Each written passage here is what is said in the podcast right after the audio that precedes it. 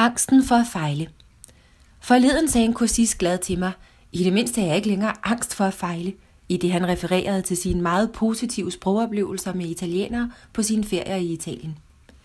Angsten for at fejle kan ramme alle, uanset om man er perfektionist eller ej, ekstrovert eller introvert, for det er ikke rart at blokere mentalt. Så jeg spurgte ind til hans opskrift ud af angsten og fik følgende små, men også fundamentale tips, som jeg vil dele med alle og enhver. 1. Anbring dig kun i situationer, du kan klare sprogligt. Og 2. Bliv så her på dette niveau, indtil du er klar til et nyt område. Do not go any further. 3. Opnå succes med det, du kan.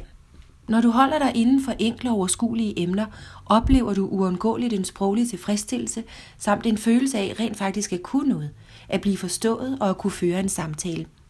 I købsituationer med få sproglige udfald bliver man i hvert fald ikke spurgt om sin politiske holdning eller indstilling til livet.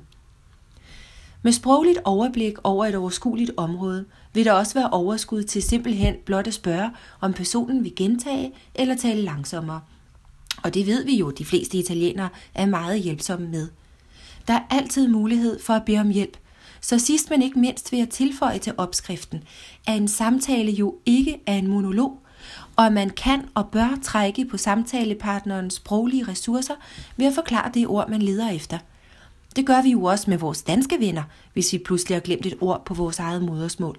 Der er ingen som helst grund til at holde bolden hos sig selv. En metode til at dygtiggøre sig i emner er med parole chiave, nøgleord, som du kan læse mere om i tidligere blogindlæg. Som med så meget andet i livet, start med at stoppe for sidenhen at blive en dygtig svømmer – med mindre du med dig selv ved, at du til bungee jumps og adrenalinkicks i almindelighed. Buon divertimento!